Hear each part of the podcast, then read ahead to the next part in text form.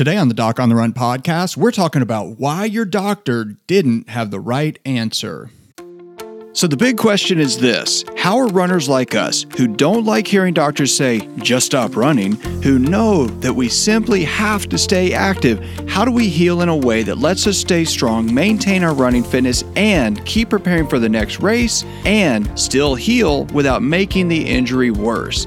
Well, that is the question, and this podcast will give you the answers. My name is Dr. Christopher Segler, and welcome to the Doc on the Run podcast. Why did my doctor not have the right answer? You know, I get this question a lot. I get lots of calls from runners who are seeking a second opinion. In most cases, they're really frustrated. And when I get done with these runners, after I do a consultation, after I talk to them on the phone, after I talk to them on webcam or whatever, and I have a different answer than the one they got from the doctor, which of course often turns out to be the correct answer for that particular problem, the runners will ask me why it is that the doctor they saw previously made what they perceived to be an incorrect diagnosis or provided them with some insufficient training plan. And one time I saw a guy who actually flew all the way from New York to San Francisco to see me. And I basically had seen a bunch of doctors. He'd seen very qualified people. He'd gotten an MRI, a CT scan, some x rays, all kinds of different stuff. He had had a number of different tests and evaluations, and none of them made the correct diagnosis. But then I went to his hotel. I looked at him. I listened to him. I looked through all of his studies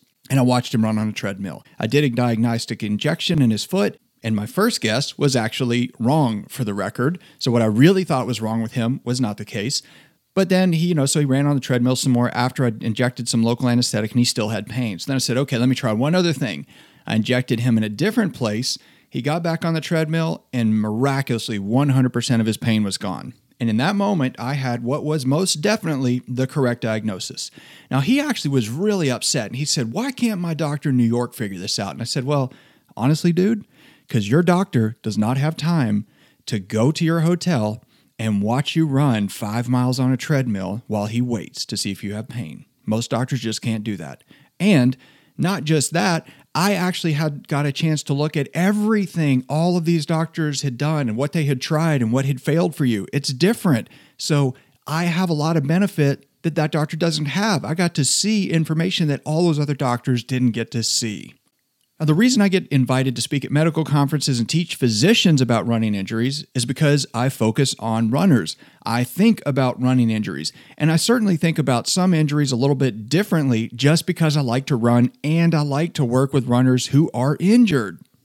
But when I see a patient, that's not the reason I come up with the right answer and the patient thinks their previous doctor had the wrong answer. Most of the time, I have more information. I am not smarter than any of the doctors in the audience at these medical conferences where I'm lecturing on running injuries. I am not better than the doctor you saw last week. I am not clairvoyant and I'm not magical. And I did not go to some medical school specific for injured runners. But I do have a different perspective when it comes to treating running injuries. And when you, as a runner, go to see a doctor and your treatment fails, and then you see a different doctor and you try some other stuff, and it works a little bit, but not as much as you need to, I get way more information than the previous doctor.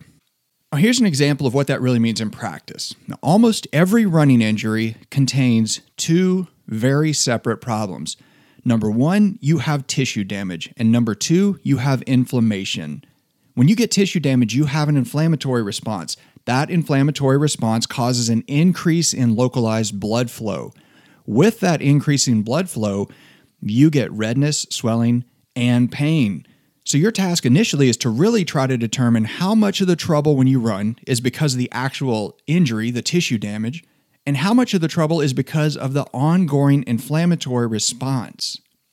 Now, runners become furious when doctors say, uh, Why don't you ice it and then try to come back in a week?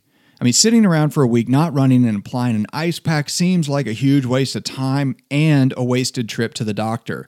But if you do that and you have a huge amount of improvement, then you know right away that a huge portion of your trouble is really just an inflammatory response. Of course, that implies that if you control the inflammation and if you stop irritating the damaged tissue in a way that will keep stimulating all this inflammation, you might actually be able to return to running way sooner than otherwise might have been predicted by you or your doctor.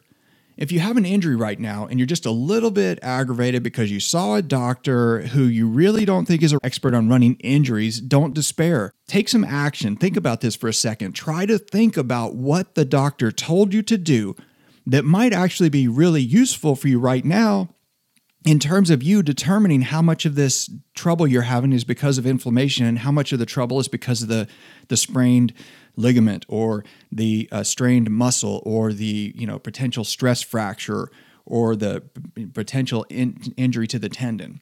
So what you should do is print out a copy of the pain journal and then keep track of it every single day. Make a note of how much your pain improves on the days after you ice it. See how much worse it gets when you go for a short run. Take note of it. And then use that information to figure out how you need to change course to stay on track with your training, make sure you don't lose your fitness, and then get back to running. Now, you can get a copy of the Runner's Pain Journal on the show notes page at the bottom of this episode at docontherun.com under the podcast tab. It's there for you. Print it out, it's free. Go get it now. Hey, thanks so much for listening to the podcast. And listen, I want to ask you to do a huge favor for me. Please share it with one of your friends. Send it to somebody who's a runner who you think can benefit from the podcast so that they can keep running as well without injury. And please rate and review the podcast on iTunes or wherever you happen to listen to your podcasts. If you have a question that you would like answered as a future edition of the Doc on the Run podcast, send it to me, and then make sure you join me in the next edition of the Doc on the Run podcast. Thanks again for listening.